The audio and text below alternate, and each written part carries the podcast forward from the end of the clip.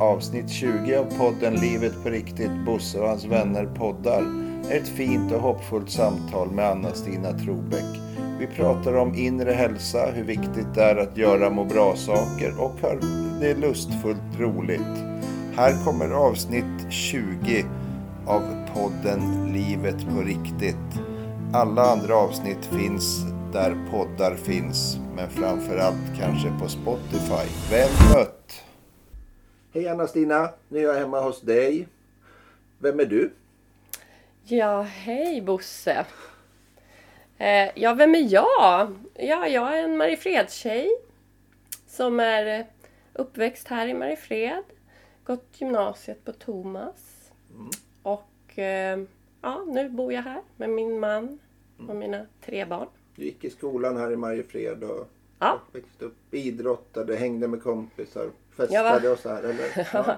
Nej, jag festar faktiskt inte så mycket. Nej? Nej, det, jag var ganska sen debutant på den Mm. fronten. Men jag eh, spelade handboll, Mm. hängde i stallet. Sådär i nian alla hängde ute och testade alkohol och att röka och hängde i åker och kollade på hockeykillarna. Ja, Då var jag i stallet. okej. Det var min flykt. Det var liksom en godkänd ursäkt. Okej. För jag var liksom inte riktigt... Jag ville inte riktigt vara med i det Nej. där. Jag var inte riktigt mogen tror jag. Nej. Eller så kanske du hade stor integritet. Ja.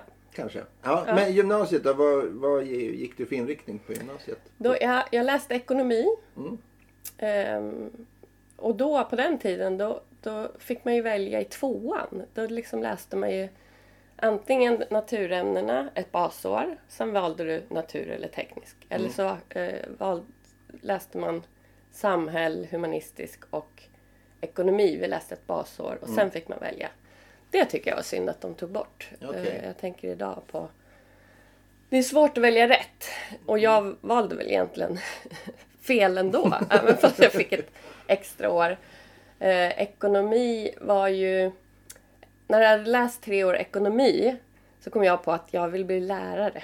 Okej. Och då saknas det, saknades det ehm, kurser som jag behövde för att bli behörig för lärarlinjen. Och eh, i den där svängen så här när man slutar gymnasiet och, och, och så ska man liksom läsa extra. Det orkade man inte just då. Nej. Så jag jobbade lite säsong. Jag åkte eh, till... Mina föräldrar bodde i Istanbul eh, vid den tiden. Så jag var där i åtta månader. Vad Och gjorde så- du där? Ja, vad gjorde jag där? Ja, det är ju faktiskt ganska... mm, Jag, jag eh, gjorde lite så här marknadsundersökningar om hur, hur, det- vad kostar det att leva i Istanbul och sådär småjobb. Jag, På uppdrag? Ja, på uppdrag. Ja, ja. Eh, Jag var ju bara, jag fyllde 20 när, vi, när eh, jag var där. Och eh, jag gav svenska lektioner till den israeliska ambassadörsfrun. För hon, deras nästa uppdrag var att flytta till Stockholm. Jaha. Så hon hade ett litet barn och jag, hon betalade min taxiresa till henne. Sen satt jag i hennes våning. Och så gjorde jag liksom... Jag tog veck, eh, såna här eh, modemagasin och skvallerblaskor. Där hon kände till nyheterna. Ja. Eh, så läste vi tillsammans om liksom något kungligt skvaller Ja. eller något där. Hon visste vilka de var och hon hade kanske läst det på sitt eget språk Ja. eller på engelska och sådär. Och Hon så läste hade vi det. storyn men Ja. inte språket. Ja, så det var mycket så. Som jag, vi hade väl någon svenska bok också som vi gick igenom. Men, men jag jobbade mycket med sånt här som var lite kul som vi Vad spännande. Ja. ja, det tyckte hon var jätte... Ja, Ja. Och det var du i Istanbul? Så. det var jag i Istanbul. Men sen så, det var det var ju liksom... Jag levde ju lite på mina föräldrar där. Ja.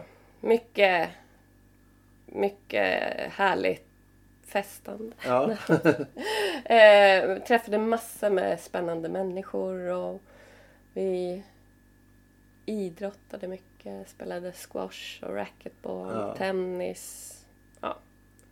Man var liksom lite av en celebrity bara för att man var ut, internationell Ja, i okej. Istanbul på den tiden. ja.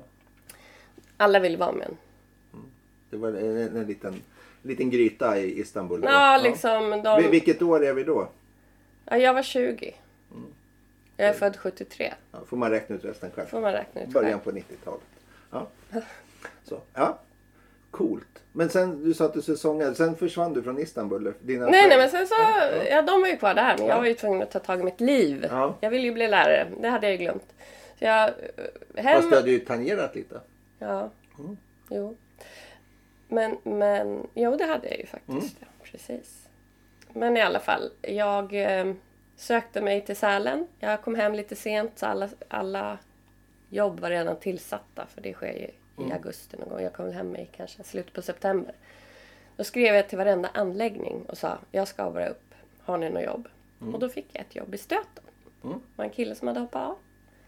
Så jag åkte dit och jobbade och sen så blev det Gotland på sommaren och sen så blev det Västervik och ja, många olika städer på liksom halv, halvårsvis flyttade jag Okej. runt. Ja. Eh, vilket var en bra erfarenhet. Träffade mycket roliga folk. Bra och- skola. En bra skola kan man säga. Men du hade fortfarande inte, nu gör jag situationstecken, du hade fortfarande inte tagit tag i ditt liv. Nej. Som du skulle komma hem för. Ja, och sen, sen så i alla fall så, så fick man väl lite press kanske från föräldrarna. Så bara, vad ska du göra nu? Och då hittade jag en utbildning i eh, internationell marknadsföring. Mm. Där halva tiden var utomlands. Så det tyckte jag var kul. Då. Jag hade ju fått smak på det här att flytta runt. Så jag lät, läste intensivt sex månader i Stockholm. Vi, vi läste från åtta till fem hade vi föreläsningar. Vi hade ju lärare från Handelshögskolan på det här. Eh, och sen tentade vi på helger. Så det var verkligen Det var bara smack, Så smack, smack. Ja. jäkla Ja. intensivt. Och sen så åkte vi då ehm, till... Då fick man välja. Jag valde London. Så Okej. läste jag på South Bank University. Mm. Eh, marknadsföring där. Och sen så efter det. Kände du att marknadsföring, här är jag hemma eller? Ja men det, det, ja, ja, det, var, det är roligt. Det var... Det är på riktigt roligt. Man kan ju säga att marknadsföring är en, liksom, nästan alltid ett företag. Mm. Eh, men ja, jag gillade det. Mm. Det var roligt. Utmanande att gå på ett universitet i, i London. De Ja. så här vi kom så här från Sverige. Bara, Vilka sidor ska vi läsa inför tentan? De Ja. var så här. Dish, dish. Ja. Liksom. Eh, herregud, gå till biblioteket, låna en bok, tänk själv, Ja. gör din egen analys. Ja. Man bara, Oj. jag ska inte svara på faktauppgifter. Jag ska skriva. Ja. Ja, jag, jag raljerar förstås, men, men eh, det var Men tänka själv var viktigt. otroligt Mm. Eh, läsa annat, men sen också... ja. Idag är det på ett annat sätt när vi har fått internet och allting Mm. Precis. kanske liksom... Var det Eh, kritisk fakta- granskning också? Ja, Mm. mm, såklart. Men, ehm, ja. Och sen så började jag på Scania där. Jag tänkte... Jag hörde av mig till dem eh, och sa att jag var liksom nyexad och... Men det är väl inte liksom bara hej jag vill börja på Scania? Nej, men då var jag svensk förstår Ja, du. okej. Storbritannien gick som tåget, alltså Ja. UK-marknaden Ja. i lastbilsbranschen gick som tåget. Eh, Scania var jättestort där. Mm. Och de skulle precis släppa en ny serie. Eh, som, och då, fyra serien och det var så gula lastbilar som var demobilar. Mm. Knallgula. Och jag jobbade med product marketing, vilket att jag jobbade då med ehm, ja, med alla återförsäljare och själva demobilarna och utbildning till alla säljare. Eh, jag gjorde faktiskt ett eget program för utbildning i en databas. Alltså, Då kommer din eh, lärar... Ja, Igen! igen! Igen! Ja. Det har jag inte tänkt på. Ja. Och sen åkte jag runt eh, med Ja. det här... eh, Ja, runt om. Alltså e-mail kom. Hade Ja, precis ja, kommit Ja, precis. på den eh, när jag började jobba på Scania. Mm. Så då förstår ni. Och jag var så här... Jag, ki- killarna som jag jobbade med, eller gubbarna, de sa så här, du får inte gå ut på lagret själv. Va? Nej, men du vet, de, du är kvinna och, och de är så fräcka.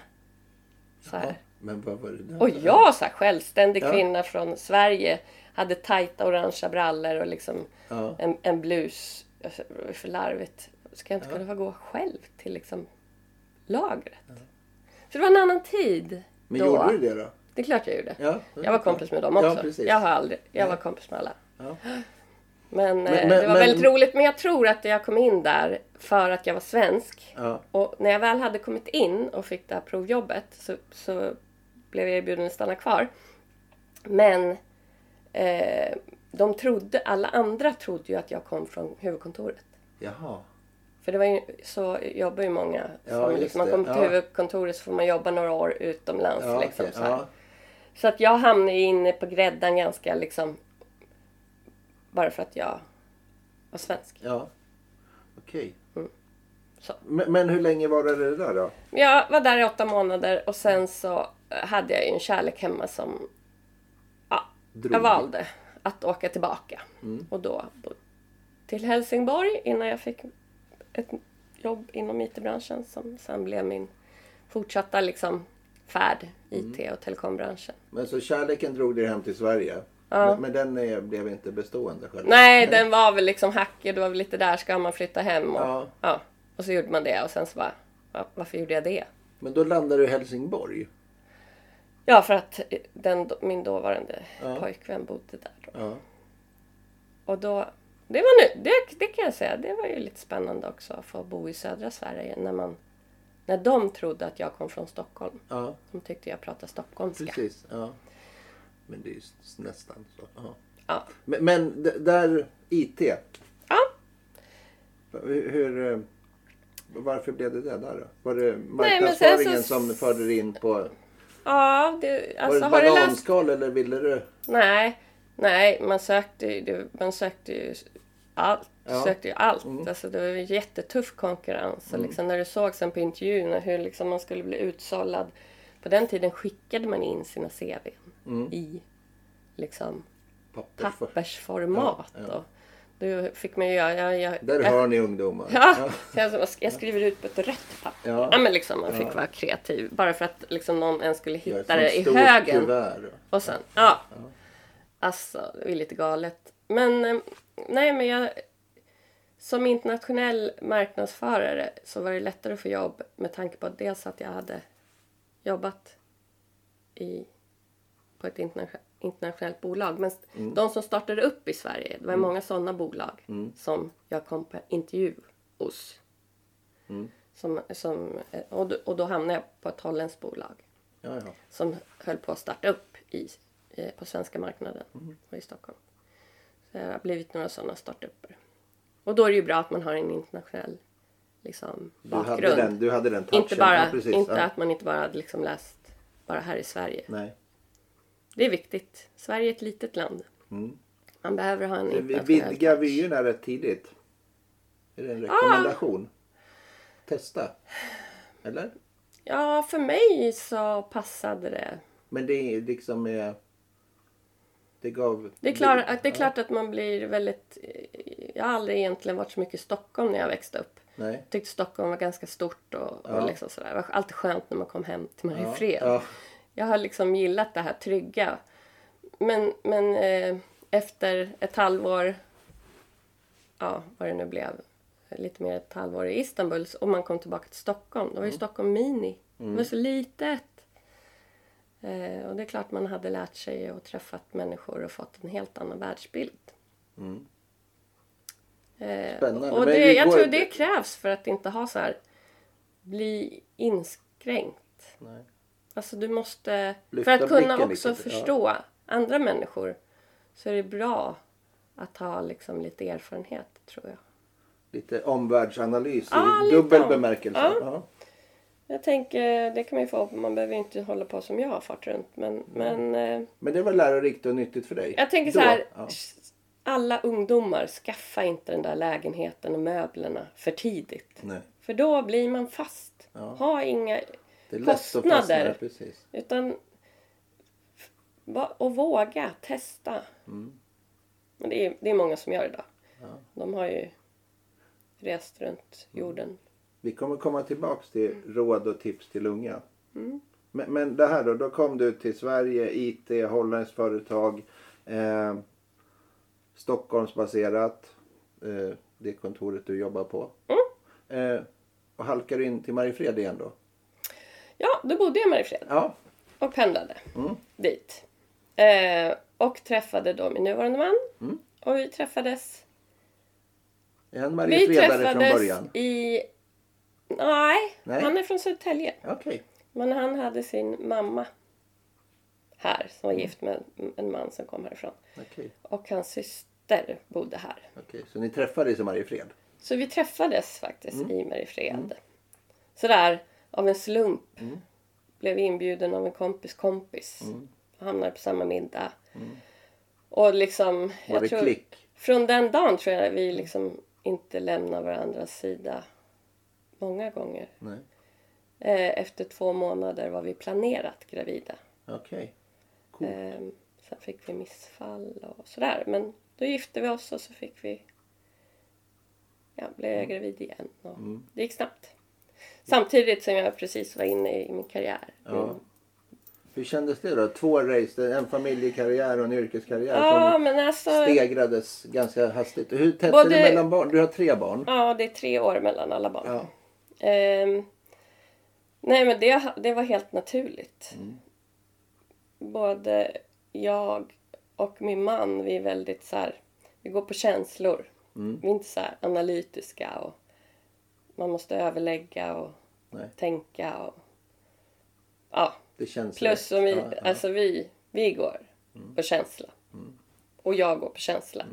Och så var det på jobbet också. Det var väldigt roligt. Startup. Det var mycket liksom som hände. Mycket resor. Ehm, och ehm, Hade du något mål med ditt yrke där och, och, och komma upp liksom karriärsmässigt och så vidare? Eller? nej, jag har Nej. aldrig varit en Nej. karriärsmänniska. Nej. Och jag tror också det när man jobb, vad som passar mig är att jobba i de här entreprenörsbolagen som har, och IT-bolagen också som är ganska snabba i sin strategi och sina vändningar och platta organisationer. Det är inte så... Och i startup så måste Ja. du liksom kunna ha fler... Du kanske är anställd för att vara konsultchef men du bör också kunna liksom gå ner och hämta upp en whiteboardtavla som vi precis har köpt Ja. ner för att... För att... ehm, Situationen kräver Nej, situation... Ja, lastbilschauffören kan inte bära upp Nej, själv. nej. Eh, och det är ju också intressant när man, eh, att se hur eh, andra kollegor i, då, på den här startupen Ja. då hade... Var väldigt förvånad. Ska jag? Jaha. Ska jag gå ner? Jag bara, killen är ensam. Ja. Han behöver hjälp. Ja. Eh, vad är problemet? Precis. Men, Det, men det var faktiskt rätt roligt för det är en av de finaste komplimangerna jag har fått. Eh, för vi hade då flyttat in, jag var ansvarig för att flytta in i det här kontoret samtidigt som jag drev marknadsföringen. Ja, och, och du vet, man skulle köpa in möbler och bara av den här whiteboardtavlan. Och sen så... Eh, så jag var ju mycket på kontoret och den som också var mycket på kontoret var vår översättare. Och hon sa så här, det, Anna-Stina, det spelar ingen roll vem som kommer hit. Det kan vara koncernchefen eller han som ska koppla in diskmaskinen. Du möter alla lika. Och då, det tyckte jag var så fint. Jag var inte så gammal då, 24, 25 bast. Jag tyckte det var... Det var jättefint. För mig var det Ja. Mm. så naturligt. Men att hon faktiskt uttryckte det, det gjorde mig väldigt glad. Och sen så kanske du... Ja, jag tänker direkt att det är konstigt att... Det är jättefint att få den komplimangen och den... Men det är konstigt att det ska behöva vara så. Ja, ja. jag vet. ja. Mm. Men vet vi, 24, 25. Fan, ursäkta nu svor jag. Men vilken... Det bara händer så. Det bara sprutar. Du har gjort massor med saker och du är bara 24 där. Mm. I din story. Ja. Wow. Mm. Sen då? Du fortsätter i samma hastighet. Ja, men lite sådär. Ja. Det, det har liksom... Det har flyttit på. Mm. Och jag har trivts och jag har haft roliga saker och roliga människor. Och... Men jag, jag vet, Ehm. nu ska jag föregå historien Ja. lite. Men, men, men jag vet ju att det här det har varit roligt, det flyter på, det har gått bra, jag har känts bra. Men när vi träffades och lärde känna varandra så var det inte så. Men- hur, hur hamnade du där då till det där att inte må bra?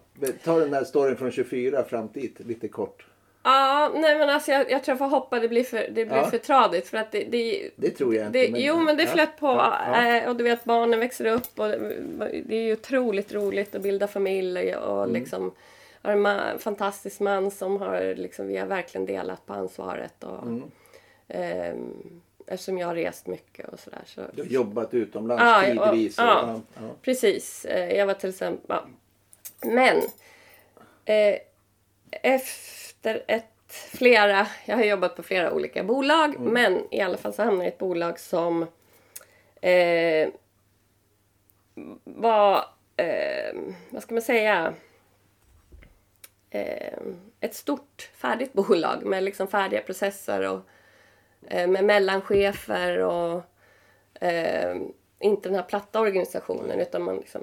För mig hamnar jag i en helt ny företagskultur. Det var inpräntat i väggarna. Lite. Ja. Ja. Och jag var så glad för, för första gången så, så gick jag in och, och tog en roll i ett marknadsteam.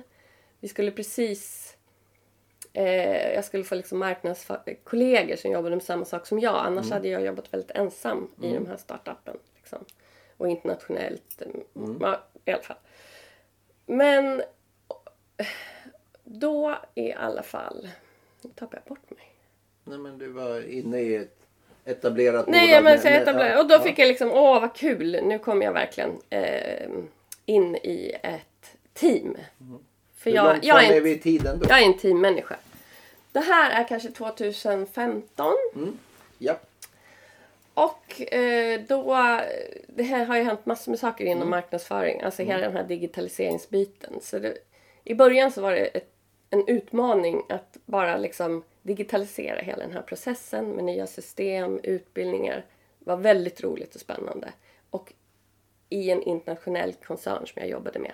Så det var ju liksom Norge, Finland, Sverige, Holland, alltså hela Europa, USA, vi- Asien. Vi var ju liksom kollegor över hela världen som jobbade med det här. Engelska som koncernspråk. Ja, så här. Eh, men sen när de här systemen var på plats och liksom så. Då hade jag ju fortfarande samma roll. Liksom, ehm, ja.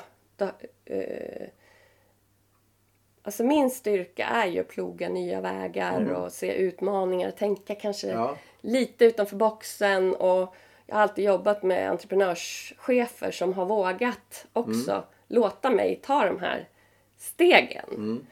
Eh, men här nu då, när det här väl var på plats och det blev det här processstyrda. Allt flyttades liksom, du ska bara översätta och få ut i kanalerna. Så blev det ju helt plötsligt ett jobb som inte var jag. Nej. Men det tänker man ju inte på. Nej. Alltså när ett företag förändras så, så kanske måste in ny personal för att man... Och samtidigt då så fick jag ju då eh, en chef som... Jag tänkte, åh vad roligt, nu kommer en kvinnlig chef. Nu tar jag henne i handen och så kan vi verkligen bygga liksom ett fantastiskt nordiskt team. Hon var nordisk chef. Eh, men då blir det läskigt. Jag vet inte hur tjejer är med varandra. Det var första gången jag hade en kvinnlig chef. Eh, hon var ju rädd att jag liksom tog för stor plats. Okej. Eh, Men det såg du inte precis då? Jo, Ja, nej, men liksom, jag eller- var så här, ja, åh hej ja. vad roligt. Nu tar vi varandras händer och nu jäkla visar vi. I krokar Sätter arm, liksom, vi liksom Ja. Mm. Nor- Nor- Norden på kartan. Fan vad kul. Roligt. Mm. Och hon var duktig, jätteduktig. Och jätte karriärskvinna. Mm. Och jag vet att hon när hon kom in, det enda hon, hon hade sin egen plan och sina egna kopior och om du klarar det här så ska du, då kommer du bli belönad med det här, här. Hon frågade inte mig en enda gång. Vad har du? Vad kan du? Vad är dina bästa egenskaper? Vem, vem är du? Hur ser din familjesituation ut?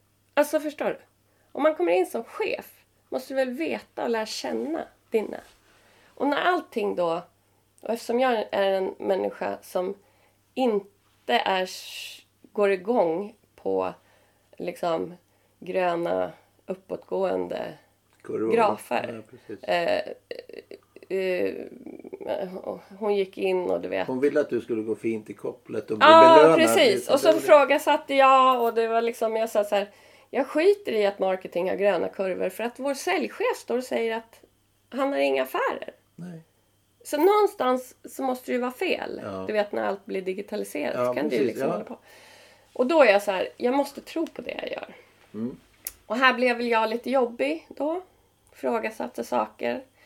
Och sen då när en koncern då börjar bli mer och mer styrd från, man flyttade hela marketing, group marketing till liksom London. Då, då kan man ju liksom inte, de förväntar sig att du ska göra som de säger.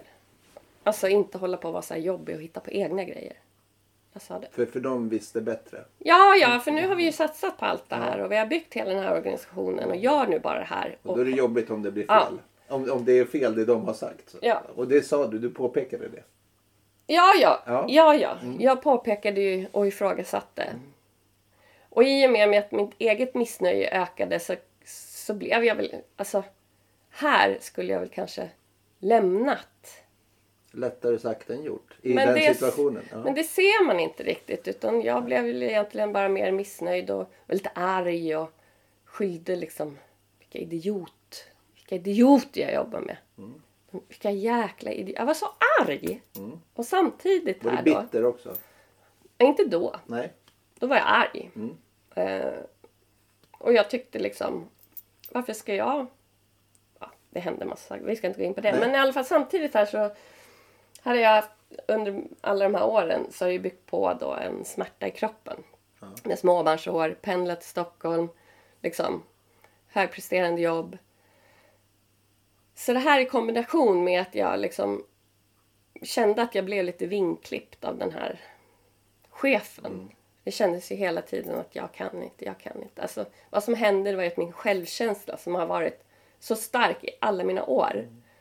Eh, jag har alltid fått vara med och leka liksom. Till att liksom bli som en vingklippt burfågel liksom. Och det här var jag ju då så arg och så hade jag den här smärtan till slut. Jag kunde inte gapa på slutet. Jag kunde inte äta en macka. Jag hade så ont. Och så all den här Nu visar ilskan. sin en mimik som är väldigt stiff och stel. Så här. Ja. För det syns inte när hon berättar. Men, men ja. Nej, alltså och då så går jag i alla fall till en läkare som jag hade en sån läkarförsäkring så att jag hade gått till henne några gånger innan också sökt om olika smärt, smärtor i kroppen. Jag har haft ont i knät, jag hade ont i led. Ja, det, har inte jag kommit, det kommer inte jag ihåg då. Men jag är faktiskt utredd två gånger för MS, för smärta i kroppen och domningar. Jag har inte MS, utan det är stress. Och eh, då säger den här läkaren till mig, du, ehm, jag tror att du är lite utbränd. Jag skulle vilja sjukskriva dig i två veckor. Och jag sa, "Herr, jag är inte utbränd. Jag pratar med folk, jag motionerar, jag mår bra. Jag, jag, jag fattade ingenting. Jag vill bara ha piller för jag har ont. Ge mig någonting så att min smärta försvinner. Och s- hon, i alla fall, jag blir sjukskriven och sen så vill hon att jag börjar ta medicin för att så här, serotonin tror jag det heter. Som inte är så här beroendeframkallande men ångestdämpande. Och jag var så emot medicin och jag hade liksom, vadå in i väggen? Det är bara, vilka idioter går in i väggen? Inte jag. Såklart inte. Nej. För det ingick ju inte i din plan. Nej. Nej. Alltså, det är lite så svaghetstecken. Alltså, nej. Nej, nej. Men eh, okej, jag skulle meditera. Hon gjorde någon jul där och jag, skulle, jag motionerade, jag sprang och ja. Det enda jag inte klarade av att göra det var, var meditera faktiskt. För att jag så här, andas in, andas ut. Så, hur fan andas man? Jag fick liksom panikångestattack nästan. Då när man stillade sig. Och två veckor var hemma liksom. Men du testade det där i alla fall? Jag gjorde var- ja, ja men ja. vad fan, ska jag bli frisk här, då ska jag göra de här sakerna. Då gjorde jag de här sakerna. okej. Ja, jag, hade, jag levde en stor förnekelse kan man väl säga. Eh, till slut så sa min kropp ifrån. Så när jag skulle gå tillbaka och jobba så tappade jag synen liksom. Eh, jag hamnade på Eskilstuna och och åker vidare till Västerås för de tror att det kan vara stroke. Ja men man tror ju Ja. allting. Utredning. Och då är det alltså liksom muskulärt eh, och stressrelaterat. Och, och det var ju som jag hade en panna på en hjälm på huvudet som satt alldeles för hårt åt. Kropp- och därifrån- Kroppen var rätt tydlig på att lägga, Ja. lägga av. Och Ja. därifrån Mm. kan man väl säga att jag sjönk ihop som en liten... Alltså, jag åkte upp till vår fjällstuga. Det var ett under att jag ens tog mig upp dit. Jag kunde inte läsa, jag kunde inte lyssna på musik. Jag kunde inte höra, jag kunde inte, om någon pratade för högt. Alltså jag var så ljudkänslig. Jag satt framför brasan och så snöade hela den där... Jag, var- jag var där i en och en halv vecka. Det snöade och snöade och snöade. Så jag gick ut och så drog jag skaven åt ena hållet, andra hållet. Det enda jag hade kontakt med var min terapeut. Jag hade världens bästa KBT-terapeut. Eh, och där insåg jag väl, eller jag kapitulerade. Mhm. Och ja. sen var det ju, alltså det är ju ett, det, det, det känns ju oerhört misslyckat. Man känns väldigt misslyckad. Och att det går så långt. Och jag var arg på, jag var arg på jobbet. Jag var så arg. Jag var så arg. Hur, hur var din man och dina barn i det sammanhanget där då? Var Ja, alltså man liksom- blir, när man mår så dåligt. Ja, blev de perifera eller? Så, så det, det blir otäckt för Ja. att du, du kan inte tänka på någon annan. Nej, Så var det. nej. De var ju fantastiska. Ja. Eller Mart, min man var ju liksom fantastisk. Ja. Men eh, då själv så kommer jag kommer knappt ihåg den här Nej. tiden. Och ändå var jag tillbaka på jobbet efter åtta månader. ja. Men ehm, ja. Och vad hände då? När du kommer tillbaks till jobbet? Nej, jag fick ju ingen hjälp under hela den här tiden från jobbet. Ingen connection? Utan eller? ja, det var ju bara för att jag hade en tidigare försäkring med mig Ja. från ett tidigare bolag. Ja. En chef som hade sett till att vi hade bra försäkringar. Så jag hamnade, jag hade världens bästa läkare och Mm. världens bästa KBT-terapeut genom försäkringen. Jag hade ingenting. Jag hade inte ens någon som skickade liksom en blomma och sa så här, vi saknar. Eller ja, Mm. ingenting. Vi har så mycket tangenter. Vi, det, det är så lika många Ja. punkter i, i våra... Eh, så att det var verkligen så här, ja. Ehm, ja. Det här är ju liksom en lång process. Där börjar väl liksom man ändå insikten att jag måste liksom förändra någonting. Men även då är det svårt. Det är svårt att bara inse och...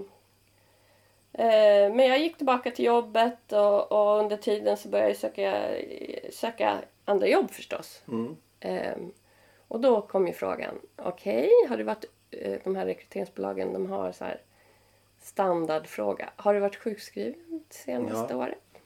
Så du känner dig som att du är skyldig. Du känner som att du liksom har varit suttit inne. Ja, Det är en sån otrolig skam över det här. det blir stigmatisering på, kände du. Ja, eh, ja oerhört skamfullt liksom. Och misslyckat. Att ha gått in i väggen. Ja, varit sjuk. Eller vad man nu ja, kallar det. Precis. Varit sjuk. Ja, och den här, den här sjukan när de säger så här. Men hur kan hon göra det där? Hon är ju sjukskriven. Och eh, då ska jag säga att till alla som lyssnar att när man är utmattad i hjärnan, det är ju det som händer, du får Ja. ju en skada i hjärnan. Så den fungerar ju inte normalt. Men för att den ska kunna läka så måste du göra saker. Och, eller måste. Måste tar vi bort. Då, då ska du göra saker som du tycker om att göra. Som du blir glad av. Bara sådana saker. Och helt plötsligt kan du få jättemycket kraft. Så du kan liksom gå en målarkurs och bli hur pigg som helst. För att liksom läka din hjärna. Eh, Men att gå till jobbet, det är en, det är en omöjlighet. För det skadar din hjärna just då, innan du har läkt. Liksom. Så för mig var det golf. Mm. Alltså där tänker du inte på någonting, du var ute en hel dag och du rörde på dig. Men det är klart att det stack i ögonen på folk. Jag känner igen dig. Jag var i sporthallen mycket med innebandyn och det Ja. stack i ögonen på några stycken också. Mm. Och jag vet faktiskt en som berättade att eh, hennes man kunde inte förstå varför kan han inte göra klart eh, vår renovering av hallgolvet. Men han kan sitta ute och mecka med sin motorcykel. Mm. Så här, här tror jag att det behövs en, en väldigt stor eh, eh, vad säger, utbildning till de som finns runt omkring Mm. om det här. Medvetenhet. En medvetenhet att Ja. liksom förstå vad som var... Ja. Och jag, jag tänker själv också att det var så skönt när psykologen sa till mig Mm. Alltså din hjärna läker genom att du gör saker som du tycker om att göra. Mm. Vad fint! Varför gör jag inte alltid saker som jag tycker om att göra? Precis. Ja. Ja. Och då börjar vi närma oss vårat möte. Ja! Ja. Det gör vi. Men du, du, du, Jag gick du på en- tjuvstartade. Ja, för jag gick... eh, Då så sa så här, ah, vad ska jag göra? Och det gick trögt liksom. Ska jag söka andra marknadsföringsjobb? Jag gillar inte hur det här marknadsföringsjobbet har blivit. Mycket digitalt och liksom processer och... Nej! Jag vill jobba med människor. Jag vill liksom göra skillnad. Jag vill göra liksom något som... Ja, men du skulle bli som bra coach. Mm. Sa man runt omkring mig. Så då hoppade jag på en livscoachutbildning med Kjell Haglund. Heter han. Kjell Haglund heter han. Mm. Och den livscoachutbildningen kan jag säga så här, det var sex, sex dagars intensivutbildning. Eh, där man jobbar från liksom åtta på morgonen till åtta på kvällen. Och vi coachade varandra hela tiden. Och jag hade ju mitt jobb och min situation hela tiden. Så Jag ska berätta en sak som du sa innan vi började spela. Du var Ja. väldigt tveksam i starten på den utbildningen. ja, just Ja. det! Ja, lite skeptisk. Jag var oerhört skeptisk. Ja. Eh, Kjell är en fantastisk person, men innan man känner honom så i, i den värld jag kommer ifrån så, så var det här väldigt bohemiskt. Inga agendor, ingenting. Liksom, lite halvspartanskt allting. Ja. Och han satte upp två så här blädderblocks eh, papper. Där ena stod jag och sanningen. Och på andra sidan stod det egot och illusionen. Och så frågade han vi var 30 stycken som satt där och jag satt med armarna i kors och tittade skeptiskt. Och så sa han så här, vad lever ni? I illusionen eller i sanningen? Jag sa, ja, jag vet ju många som lever i illusionen. Eh, men det är ju inte jag. Jag lever självklart i sanningen. Så tänkte jag för mig själv. Mm. Ja, tyckte att all, andra kanske var lite... Jag vet inte. Men efter då den här... Eh, när vi har coachat varandra och, och, och varvat med, Mm. med eh, utbildning och, och Kjells eh, visa, visdomsord kan man Ja. säga. Så eh, ja, någonting hände. Jag vet inte. Jag insåg när, när, när det blir så brutalt går upp för en hur man lever i en illusion. Ja. Och i, i mitt fall då, i, i här, min jobbsituation. Jag skyllde på alla andra. Jag var så arg på Ja. alla andra. Och där man landar i att det var som en käftsmäll. Att vem är du arg på? Den enda du kan vara arg på är dig själv. ja. Det gör ont. Och, och det gjorde, sa ju inte han. Nej. Och det är det som hela coachningen går ut på. Att man kommer inte med råd. Man, och alla runt omkring kan se, kan se det jag inte själv såg. Eh, men så länge du inte ser det själv så gör det ingen verkan. Men när det där går igenom och det där trillar ner. Alltså! Jag grät i två timmar tror jag. Mm. och så, ja, man känner sig lite alltså, som en idiot nästan. Mm. Tänkte, v- Och vad- det- hur har jag levt? Det Liksom? gjorde mig väldigt ödmjuk Ja. efter den. Ehm, och såg väl saker på ganska mycket annorlunda vis. Mm. Ehm, och sen så kände jag, jag vill fortsätta att jobba. Jag jobbade ju parallellt under den här tiden. Men jag vill jobba med unga och unga vuxna. Och då träffade jag en kurator på en fotbolls... Vi satt och tittade på våra barns match. Mm. Och började prata och jag sa jag vill göra någonting annat. Jag, jag vill inte sätta mig i skolbänken igen i liksom tre år. Nej. Eh, Jag känner ändå att jag har levt ett liv som jag borde kunna dela med mig och använda mig av de erfarenheter och de kunskaper som jag har. Men jag vill jobba med unga och unga vuxna. För De Ja. behöver vägledning.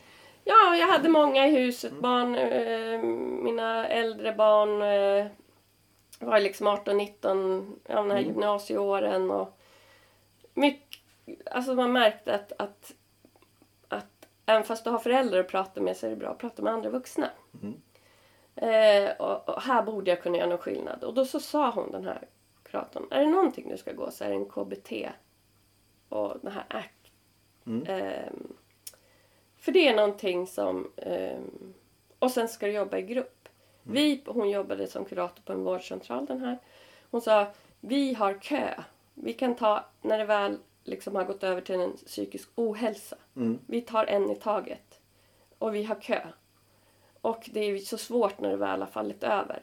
Men bara med en liten, liten, liten ehm, ändring i ditt tankesätt eller så här, så, så kan din fortsatta väg gå till ett friskt, liksom, utan att du ska börja må så dåligt och Till ha ångest. och-. Ja, till ditt välmående. Så då, Då! Då ringde jag Kjell igen och Ja. då hade han en kurs i det här eh, och där möttes vi. Det Där var ju bara för ett vi. och ett halvt år sedan. Ja, ute i skogen utanför. I november. Ja, så var det. Mm.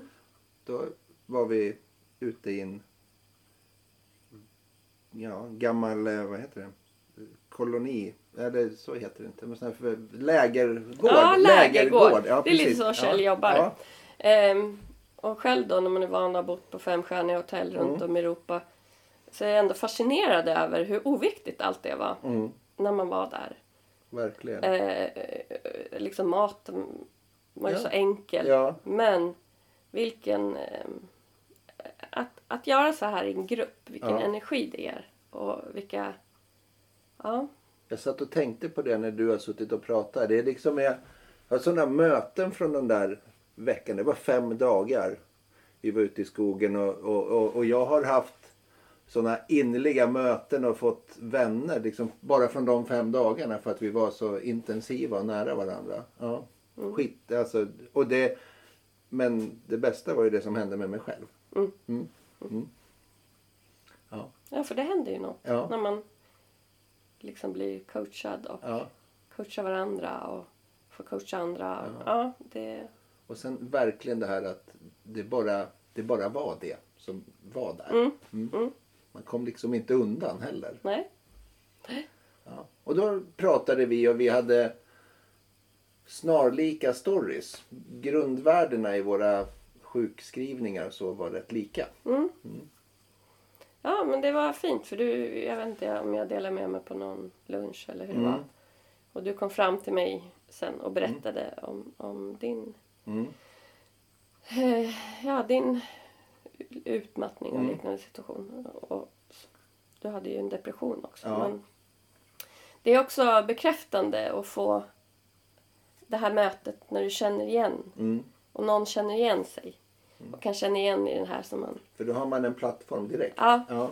Mm. Så det... Och sen har vi träffats lite och tagit promenader och pratat om, om livet och om coachning och ungdomar och det du brinner för, det du pratar om. Di- Ditt hem som vi sitter i nu, det här att öppna dörrar men ändå en kravnivå på ungdomar som kommer in här. Att man kan liksom inte, man kan inte bara vara här utan man måste liksom eh, göra sig till känna på något vis också. Och, Ja, nej, men det har varit, varit viktigt eh, ända sedan barnen var små. Eh, att eh, man står inte utanför och väntar eller Nej. står i hallen utan kom in och säg hej för jag ser hur, hur ser du ut och vad gör du nu för tiden? Vad länge sedan du var här och, och, och ofta så fastnar de ju vid köksbordet och min, mina egna barn de vill ju gå. ja, Men, men eh, det, och, och, och jag kan ju inte prata utifrån ungdomarna men jag vet att både jag och min man vi har verkligen uppskattat så eh, mycket alla ungdomar som vi har eh, som passerar huset och, och ja, det känns faktiskt fantastiskt. Och det känns ju som du har fått kvitton på det genom våra samtal. När du och jag har pratat förut så känns det som du har fått kvitton på det eftersom de här ungdomarna kommer tillbaka liksom, i, i ditt liv. De, liksom, in och ut, de liksom försvinner ju inte. Nej, nej. Nej, nej men jag, jag hoppas... Mm. Ja, nej men det här känns... Eh, det känns viktigt. Men också det, det jag känt att eh, kan jag hitta ett sätt att liksom ge mer tid till det här. Ordna grupper för ungdomar och, och, och det var ju lite som, som eh, den här mamman på fotbollsarenan sa att läs den här kursen Ja, och sen ja. Eh, och jobba med friska liksom. Eh, jobba med ta, eh, diskussionsforum. Mm. Men det här har inte varit så lätt för att då har jag också i vilken plattform ska det här Mm. vara i? Ska det vara inom kyrkan? De gör ju ganska mycket. Mm. Det beror på vilken församling man har. Ja. Eh, eh, för någonstans så, jag, jag önskar att jag kunde göra det här på helt volontärbasis. Mm. Men, men jag måste ju också ha, livnära mig på någonting. När man kommer till dagens slut så behöver du mat på bordet Ja, precis. också. Så men är det men bara. eh, Ja. i alla fall. Vi ska då- säga det mitt i, det har jag inte sagt rent ut. Men efter de här kurserna och efter att du har mått dåligt så har du ingenting med marknadsföringsbranschen att göra längre. Det ja, nej men alltså. Eh, jag ska väl säga så här. Jag lämnade IT och telekombranschen. Ja, så var det. Ja. Ja. Så. Mm. Ehm, och eh, digitala marknadsprocesser. det- så här. det- Det, det det, har har, jag lämnat, ja. Mm. Ehm, jag ska inte säga att jag har liksom eh, jag vill ju utnyttja min, min, Ja, mina liksom, kunskaper inom marknadsföring som jag, att bara arrangera event, att få ihop folk, att få Men du är, till inte det där kvar i, mötet. det- du är inte kvar i det där företaget som du kände att du blev sjuk i. Nej, Nej. det är jag inte. Nej. Utan nu håller jag på att bana ny väg. Mm. Och då är det de här plattformarna som jag är ute efter. Är det kyrkan eller är det skolan? Eller är det liksom helt privat? Var ska jag hitta de här liksom, plattformarna för att få folk att gå och prata Och då i är grupp? det en sån här ny, och då sa du ett ord tidigare här som jag fastnade för det här när, du- när du plogar nya vägar. Det är du. Och, liksom, och då är du där nu liksom, Mm. Ja. och håller på och etablerar och plogar. Det, det du sa också att det här vill jag göra, det här är kul och roligt. Då kommer man tillbaks till friska sidan och du vill ha kul och roligt. Ja, jag vill eh, framförallt, det har varit en lång rehabiliteringsresa. Mm. Idag mår jag bra, jag har jättemycket energi, jag är så sugen på... Jag kan nästan inte komma ihåg hur det var att må Nej. dåligt. Nej. Och det känns fantastiskt. Mm. Det känns så roligt att nu få jobba och liksom bana den här nya, nya vägen. Men, men samtidigt som jag också ser att... ehm, eh, jag tappar jag tråden igen här. Men... Nej men det här med barn och ungdomar i grupper. Nej men barn och, och ungdomar så här att, att eh, ja, jag pratar med, med många skolor om livskunskap på schemat. Ja. För jag an, anser ändå att det här borde finnas i skolan. Och, att, och då inte bara prata om liksom, psykisk ohälsa utan faktiskt prata om, om framtidstro. Vad kan man göra sen? Alltså jag tänker mig på gymnasiet. Vad, eh, jaha, kan man studera utomlands och få liksom CSN för det? Och, jaha, kan man jobba med det? Det har jag aldrig varit med alltså, Eller så här, när du köper en lägenhet måste du tänka på de här sakerna. Och liksom, ja men du vet. Så du skulle vara och en lågt. kombinerad coach och studie och yrkesvägledare. Ja men alltså Nästan. de här tangerar ja, att gå ja, ihop. Men jag anser att det, det måste finnas på schemat. För att jag tror inte att ungdomarna i den här åldern tar den här tiden och går dit själva. Nej. Utan att jag tror att det måste vara lite tvingat. Mm. Liksom. Och jag tror att alla kommer liksom få väl ut av det här. Och det här ska ju vara ett samarbete då med elevhälsan. Eh, elevhälsan idag, som många rektorer då hänvisar till, att ja, men vi har en elevhälsa. Mm. Elevhälsan eh, är till för att jobba förebyggande enligt Ja. skollagen. Absolut. Eh, många, eh, och jag ska absolut inte säga, liksom, men väldigt många idag och efter liksom, covid och så, mår många dåligt. Och de här elevhälsan är oftast upptagen med ohälsa Mm. Och släcka bränder nästan. och släcka bränder. Ja. Mm. Så att det finns ingen kritik i det här. Nej. Jag bara säger att det behövs en till eh, liksom instans som kan samarbeta, som jobbar med det här förebyggande, som bara har det i åtanke. Men som naturligtvis samarbetar med Och där bör man ju också förstå eftersom när man hela tiden ska implementera någonting nytt så måste man också se till så att folk förstår vinsten med det nya. Precis. Ja. Och här har ju jag då varit... Eh, eh, jag är väldigt... Eh, eftersom jag har 25 års erfarenhet i näringslivet. Mm, Jag känner ingen eh, liksom kommun. Jag vet knappt hur en kommun Nej, fungerar nej, från början. Eh, så för mig har det ju tagit tid också att bygga nya nätverk och vara ute Mm. och prata. Och, eh, det är, de flesta håller med mig men det finns inga pengar. Nej. Därför var jag så glad häromdagen när även när DN Debatt Ja. Skrev rubriken För in psykisk hälsa på skolschemat. Ja. Då kände jag bara yes! Yes! Och jag behöver liksom inte jobba precis med det. Alltså, jag kan jobba med att med vad som helst egentligen. Projektleda vad som helst. Men bara det liksom eh, är till fördel att, att jag gör skillnad för någon. Liksom. Och, och, och där märker vi, där har vi också går vi i varandras liv. Vi är två människor som har ett väldigt driv och så har vi liksom inte når vi inte färdigt ut hela vägen. Så då får vi träffa varandra och prata om hur bra vi är. Ja, nej men alltså, Ja, men men lite lite så. så, här, Ja. men sen också att Lite där har ju, där har ja. du kommer ju från eh, liksom den här ehm, Skolan, världen så, och liksom har jobbat med ungdomar och jobbat väldigt många år inom idrott. Mm. Med liksom ehm, så eh, man behöver partner ihop. Absolut. Och ju, ju fler man kan ta i hand. Mm. Det är lite som jag sa med den här chefen. Vi, vi gör samma sak men låt oss ta varandra i hand och Precis. göra det tillsammans. Då blir det tio gånger starkare. Verkligen. Och, och så eh, känner jag väl... Eller så eh, blir också när man gör någonting nytt blir man lite rädd. Ja. Jag har paketerat fin hemsida, jag håller Ja. på med en Youtube-kanal. Jag gör en massa saker här hemma. Ja. Eh, Jag har gjort några workshops och föreläsningar. Ja. Men du blir lite... Ja, du måste ut. Och det där, och, och bygga nätverk. Och det är ju det, Om som ska är det spännande. Mm. sjösättas och se så att det flyter av sig själv lite grann också. Det här som du hela tiden sa i början på din karriär där att det var det du satte igång. Mm. här. Och, och, så du vet ju att du kan det. Ja, Mm. Och, och Precis. det borde finnas en tilltro till det. Även om du byter rubrik och ämne så borde liksom Mm. det kunna...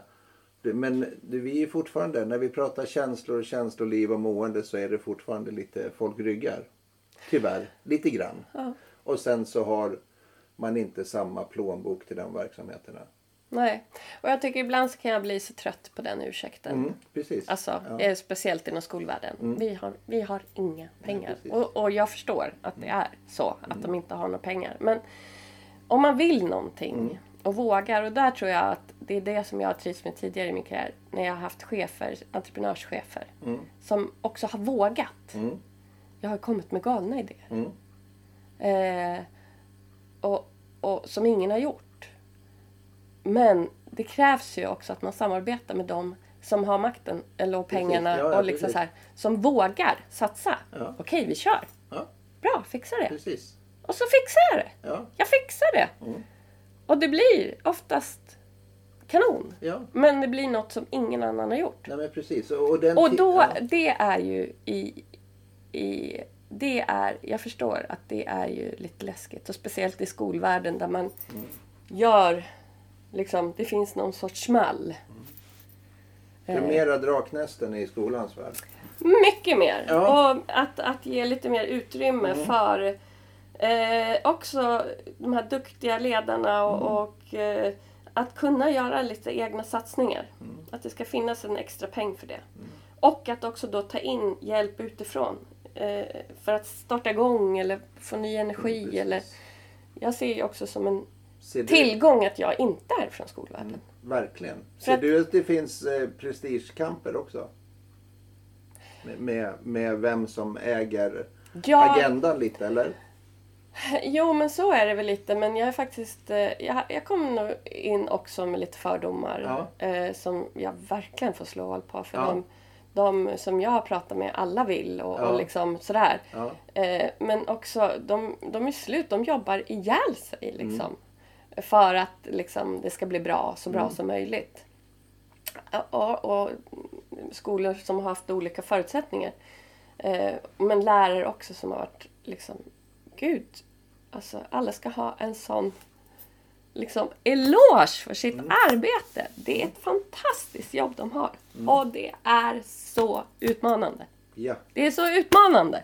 Vi handlar om 25 olika individer som sitter framför dig. Med 25 olika uppväxtförhållanden, eh, diagnoser eller Ja. Alltså, här ska du lära ut, men du ska också se till att behålla lugn. Och liksom, det är en sån utmaning. Alltså, jag är så imponerad. Eh, de kämpar där ute. Alltså skolan är eh, ju liksom fantastisk. Men de behöver hjälp till att liksom eh, f- göra s- lite extra, om det behövs göras andra saker på skolan. Någon, någon, då, då behöver man kunna ha liksom den här potten för att kunna ta in pengar för att liksom, man or, de orkar inte dra allt själva. Precis, för, för jag vet att jag har jobbat länge i skolans bransch som du var inne på. Och, och det här att eh, förut så var någonstans så var back in the days så var skolan någon sorts vägvisare i samhället. Men nu tar skolan rygg på samhället istället för att leda liksom utveckling och man liksom ser vad som händer. Man, man tittar på omvärlden från skolans håll och så försöker man ta rygg på istället för att vara etablera, som du är inne på hela tiden, och, leda den utvecklingen. Och, och, och det, där tror jag det har knasat till och det tror jag handlar både med status för lärarkåren och alla såna här bitar som faller in som gör att det blir ett lågstatusyrke. Då blir det liksom mindre värt i, i folks ögon, i, i gemene man. Och då blir det svårare att, komma till tals.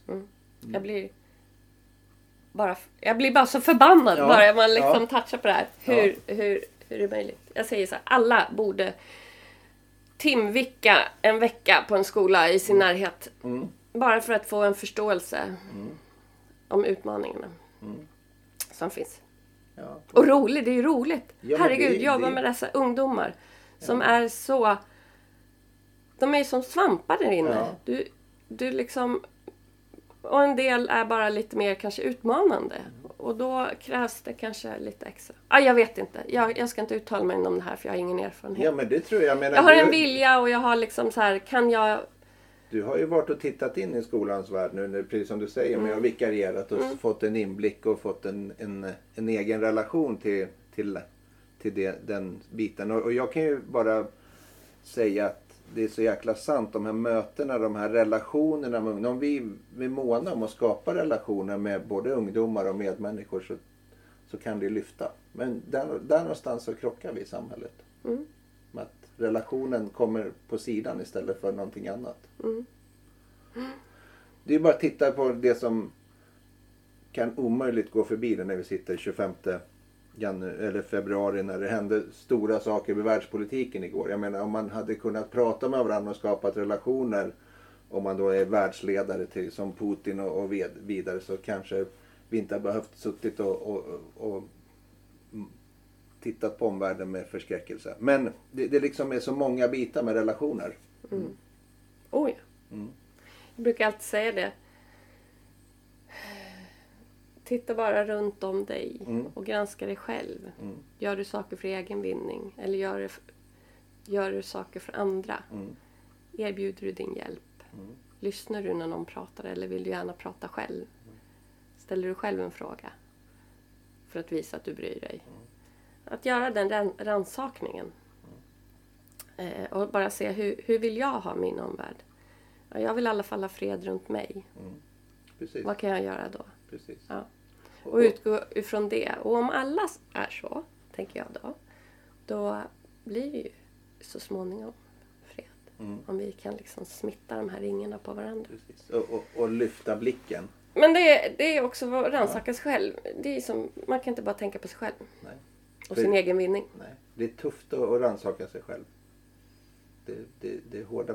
Men du sa också där, nu, nu hoppar jag tillbaks, mitt i en mening. så kom det upp en flashback för mig här. Du sa att när du första, din första sjukskrivning när du hade ont och smärta så sa du blev sjukskriven två veckor så skulle du meditera. Hur ser det ut nu? För då kunde du inte det. Nej. Eh, oj, oj, oj, oj, oj, oj, säger jag så här. Jag har Ja. ju gjort en sån resa, liksom inre resa Mm. själv. Um, den touchar ju också lite mot den andliga sidan. Ja. Mycket energier. Jag jobbar ju med, i mitt coacharbete med avslappningsmassage. Jag har haft mycket massager. Jag kan ju känna liksom, och jag tänker bara utgå ifrån Alltså, coacharbete, friskvård, ingår inte som friskvårdsbidrag. Ett samtal. Nej. Alltså det är ju helt sjukt. När, vad, är, vad är det som gör att du får ont i dina muskler? Mm. Ja, du... Alltså jag kan ju känna när de lägger sig på bänken så kan jag bara dra händerna över och så känns det så här, oj! Du har mycket frustration i dig. Mm. Och så säger jag det efteråt. Mm. Så, hur kunde du veta det? Jag har precis lämnat jobbet. För Ja, att precis. Eller Ja. vad som helst. Eh, det hör ju ihop det här. Och du behöver prata. Mm. Vi är dåliga på att prata idag. Vi, också erkänna, be om hjälp. Gör inte det idag för då är man misslyckad. Mm. Det är därför jag också säger erbjud din hjälp. Mm. Och liksom Tänk inte bara på dig själv utan lite utifrån andra. Ja. Men du mediterar nu Men ja, bra ja, jag mediterar. Oh, vad jag mediterar. Ja. Meditation, när du går när du går inåt Ja. och liksom när du mediterar, det handlar egentligen om att jag tycker att det har blivit lite prestation i meditation. Ja. Liksom bara, Va? Mediterar du inte? Alltså det Ja. blir en prestation i Ja. meditation. Så jag brukar inte nästan använda meditation utan meditation betyder stilla dig. Ja. Att stilla sig. Och sen så ska du, plockar du ut alla tankar utanför din kropp. Innanför din kropp. Och när du sitter där så tänker du på att när du andas ut så bildas det rötter ner. När du andas ut så bildas det rötter ner längs hela ryggraden, ner i svanskotan och sen ner i jorden. Så bildas det ett ett rotverk för varje utandetag. Och sen när du andas in så suger du upp näringen från jorden. Låter lite flummigt kanske. Men eh, det kan också hjälpa mig att hålla mina tankar på insidan. Det är jättesvårt. Jag, jag mediterar, jag försöker meditera ja, i alla fall några gånger i veckan. Men det är en utmaning. Alltså du behöver tid för att stilla dig. Det är en jätteutmaning och, men det är så himla givande. Vi, precis som du säger om man kallar det meditation eller inte. Men att jag har ju jag kallar det för min egen tid. Så, alltså, Ja, och, och, och då, liksom är, då vet jag att sen om jag går ner i någon som gemene man kallar meditation eller inte. Men jag, jag känner att jag når mig själv. Mm. Och, det är det som är det viktiga för den stunden. Mm. Och, det kan se väldigt olika ut. Det kan vara spikmattan, det kan vara musik i lurarna. Det kan, alltså, för mig kan det se väldigt olika ut. Men bara jag hittar ner till det där, precis som du säger, där jag... Ja, det jag jordar liksom. Där Mm. jag, ja. Ja. Nej, men det är alltså... Och sen det här tid för reflektion. Mm, Jag har väl aldrig reflekterat i hela mitt liv. nej, För mig har det varit framåt. Ja. Jag lever inte i det förflutna. Jag, lever fram, jag har varit stolt över det. ja, Jag går inte och ältar massa skit. nej. Men du behöver också reflektera. Alltså stanna upp, reflektera. Vad har du lärt dig? Ja, skriva ner de händelserna som har varit ja, ett år tillbaka. Mm. Det här hände. Vad lärde jag mig? Det här hände. Vad lärde jag mig? Göra Jätte- bokslut och sen gå vidare. Ja. Ja. Jag gör bokslut varje månad. Mm. Vid fullmånen. Mm. Då eldar jag upp allt det jag vill bli av med. Mm. Och så det jag vill behålla behåller jag Mm. i en papper. Jag skriver ner, det behöver man inte, man kan ha det i huvudet. Sen värderar du det där varje månad, det du behåller. Mm. Ja, det är fortfarande viktigt. Och du blir påmind också, var tacksam för det du har och det man vill behålla. Tacksamhet, vad, vad liksom, eh, för, för det kan jag komma till. Men var lite eh, tacksam, säger folk, säger folk sådär liksom. Ja, men, vad- Va- Varför ska vi vara det för? Va- Vad ska vi vara tacksamma för? Nej men oh! Mm. Alltså... ehm, jag, jag tror att man, man ska inte liksom ta saker för givet. Du kan liksom inte ta en vän för givet. Du kan inte ta ditt hem för givet. Alltså, kolla bara vad som händer nu Mm. ja, i världen. Man ska, man ska inte ta saker för Var lite ödmjuk för. Mm. Och där kommer tacksamheten in. Bra. Att vara liksom lite ödmjuk för att du faktiskt har mat på bordet. Att när du ställer dig i duschen och vrider på kran och det kommer både vatten och dessutom varmt vatten. Mm. Du har en härlig tvål. Mm. Du kan tända ljus. Det finns så mycket du kan göra eh, som är så liksom... Man tar så för givet. Mm. Speciellt om man liksom... I alla fall så som jag är uppväxt. Ja, det finns väldigt mycket att vara tacksam för. Jag skulle, det var en, mer en liten halvprovocerande fråga. Så Nej, bara för att få ett svar. bra. För, för att jag, jag skriver ju tacksamhetsdagbok också. Mm, Så att jag är, Bra! det har jag gjort länge. Det, jag är, det är precis de här... Att jag är tacksam och att jag dessutom gör det i... Jag är noga med, eller noga, jag försöker vara noga med språket så att jag inte pratar i generella termer om mig själv. Så att det blir jag istället för man. Mm. Det, det, det är min träning. Mm. Mm. Det, det, är, det skulle jag kanske också behöva träna lite på. För jag-budskapet blir, tycker jag själv, blir väldigt mycket starkare. När jag säger att jag tycker att det ska vara så här istället för att man, man tycker så här. Det är också Ja. ett mo, lite ja, modigt. Ja, precis. Ja. Alltså, för Men det blir ju... väldigt skönt. Mm. Får jag prova? Mm. Alltså det kan jag tycka. Du, eh, vad, vill du säga något mer? Så här nu, nu, det är klart du vill prata mer. Du sa att du kunde prata i fem, sju, åtta timmar. Och det förstår jag också. Men jag tänker vi ska börja hitta någon väg in till, till ett slut. Ja, Har du några Eh. ämnesområden som du tycker att där har vi inte petat på som du vill ha med? Så, nej men jag tänker så här. Jag, jag får så här, oftast frågan. Här, ungdomar som är stressade och de börjar liksom Mm. ja. bli yrsliga eller liksom... Mm. eh, Så ja. Och, hur lugnar jag ner mig? Alltså hur, hur lugnar jag ner hjärnan? Hur stilla? Alltså... Mm. ehm, och, och då tänker jag så här, men gud, ja hur gör man? Vad, alltså jag själv liksom får ändå tänka. Mm. Ehm, men, men att ta sig tid, bara som du sa, din egen tid. Ja.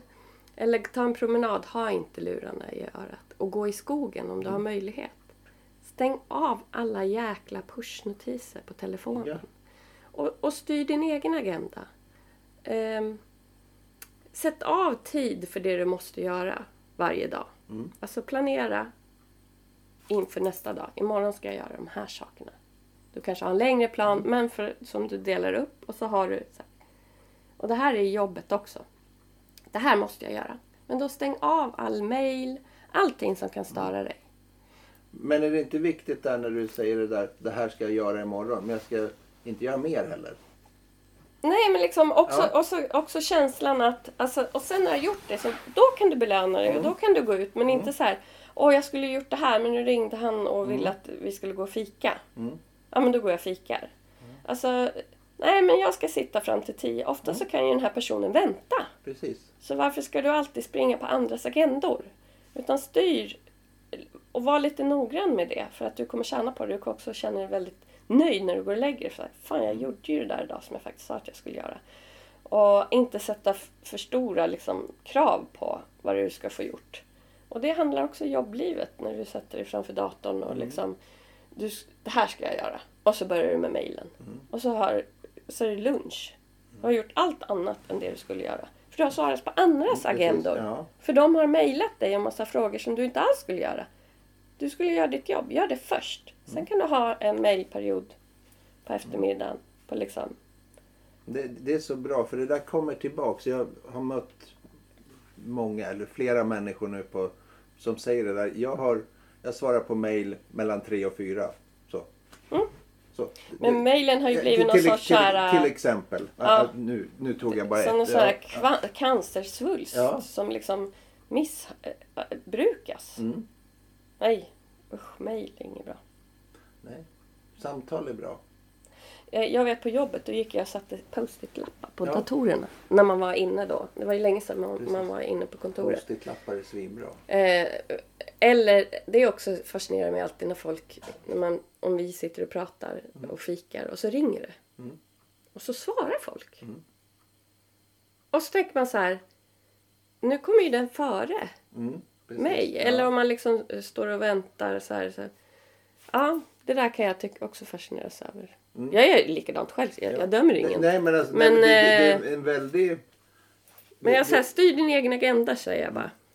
Nej, och, och, och visa det där som jag tyckte det var så bra det här, så, sa, när du sa det här att vi, ska lyssna på varandra också. Våga, våga vara lyssnare, aktiva lyssnare. Mm. För det tror jag är en så stor vinst. Mm, Det är svårt att lyssna. Det är jättesvårt. För man vill liksom, Mm. det vill ju, jag, vill ju liksom lägga till. Mm. Jag tänker coach. Som privatperson är jag väldigt mycket så här, ge gärna råd Mm, och så här mm, kan du mm, göra och precis, liksom ja. så. Eh, och i, i min coachning så handlar det ju du ska inte ge ett enda råd Nej, utan du ställer bara frågor och Yes. personen själv ska komma med svaren. Och du utgår ifrån här och nu, du går inte tillbaka och men analyserar varför nej. har du hamnat här. Utan eh, det, det tycker jag också är ganska befriande att du är här och så hur ska vi ta oss framåt? Hur vill du må? Mm. Ja, vad, vad, vad vill du känna? Men vad är nästa steg? Ja, vad är nästa steg? Och sen så dela upp det. Det är väldigt så här hoppfullt. Och, eh, Hopp tycker jag är ett så himla bra ord. Det använder jag jättemycket mer nu för tiden. Inge hopp liksom. ja, för utan hopp, Ja, det vet ju du. ja. Så, Mm. så liksom det är, ja. Det, det liksom är så himla fint. Hoppfullhet. Mm. Mm. Och det där får man bryta ner tror jag. Verkligen. Om man har svårt att hitta hoppet. Ja. Och då får man vara... Och här tror jag tacksamheten kommer in också. Mm. Ja. Nej, nej det, man, vi kan ju flumma vidare hur långt som helst på, Men det här är på jättespännande. allt det här. Och jag känner själv hur jag blir så här... ehm, ja. Det är häftigt att ha levt ett liv eh, och ha liksom lärt sig så mycket på vägen och, och liksom och få lära sig nytt och få så nya insikter. Så det, det är kul, det är häftigt. Det är också viktigt för mig som man, jag liksom ibland också känner att jag har tappat bort. Det är så viktigt för mig att, att få känna den här nyfikenheten, glädjen, upptäcka nya saker. Liksom att hitta tillbaka till den här känslan som man hade när man var liten. När jag var på landet. Den här totala frihetskänslan.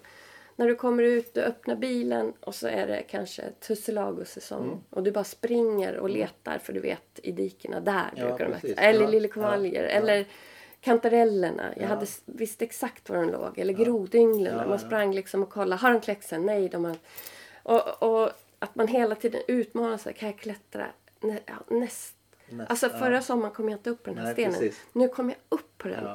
Hur man liksom härjade helt fritt. Ja. Var på fjället. Du vet, det var ju björnspår och... Vi var ju Där- liksom helt utsläppta med, med så här... Ja, prata högt eh, för björn, liksom björnarna och Ja, unga nu liksom. Så ni inte kommer emellan. Inte så här, akta er, ni, Nej, det är precis. farligt, ni får Nej. inte gå ut. Alltså, Utan det fanns en livsvisdom som ledde dig så att du kunde styra. Ja. I, istället för att man ska backa och låta någon annan styra. Det är väl lite det du var inne på. Det, för man ska inte vara rädd för björn. Man ska ha respekt för björnen men kanske inte vara rädd för den. nej, det är men väl alltså, lite som med livet också. Ja, men med livet också. Och att, Livet man, är en björn. att komma tillbaka till de här, äh, de här sakerna som att stretcha på sin comfort zone. Mm. Jag var väldigt bekväm i mitt liv. Och där tog jag små steg. Det var som att liksom jag skulle hoppa från åtta meter. Ja. Alltså det var inga Ja. omöjliga saker Nej. men det var jättejobbigt. Ja. Jag skulle hålla, ehm, stå på scen och hålla Ja. en föreläsning. Ja. Det tyckte jag var jätteläskigt. Ja. Eh, Jag skulle yo- yoga och vinterbada i Ja. 10 minusgrader. Ja. Jag tittade på han Wim Hof, Ja. Iceman. Vi sov ute i ett vindskydd i 18 minusgrader. Eh, vi tände och gjorde massor med roliga saker, bara på lust. Ja. Jag har härliga vänner och vi, vi leker. Mm. Vi, Det vi, vi äter viktigt. inte middagar, eh, det kan vi göra också. Men, men vi, vi träffas och gör saker Mm. tillsammans. Och det kan vara liksom promenera och träna och yoga och mycket, mycket, Mm. många liksom. Komma tillbaks där. Ha roligt. Ha roligt! Och leva livet. Fantastiskt. Ja. Ska vi sluta där? Det tycker jag. Tack så mycket Anna-Stina. Tack snälla för att jag fick vara med.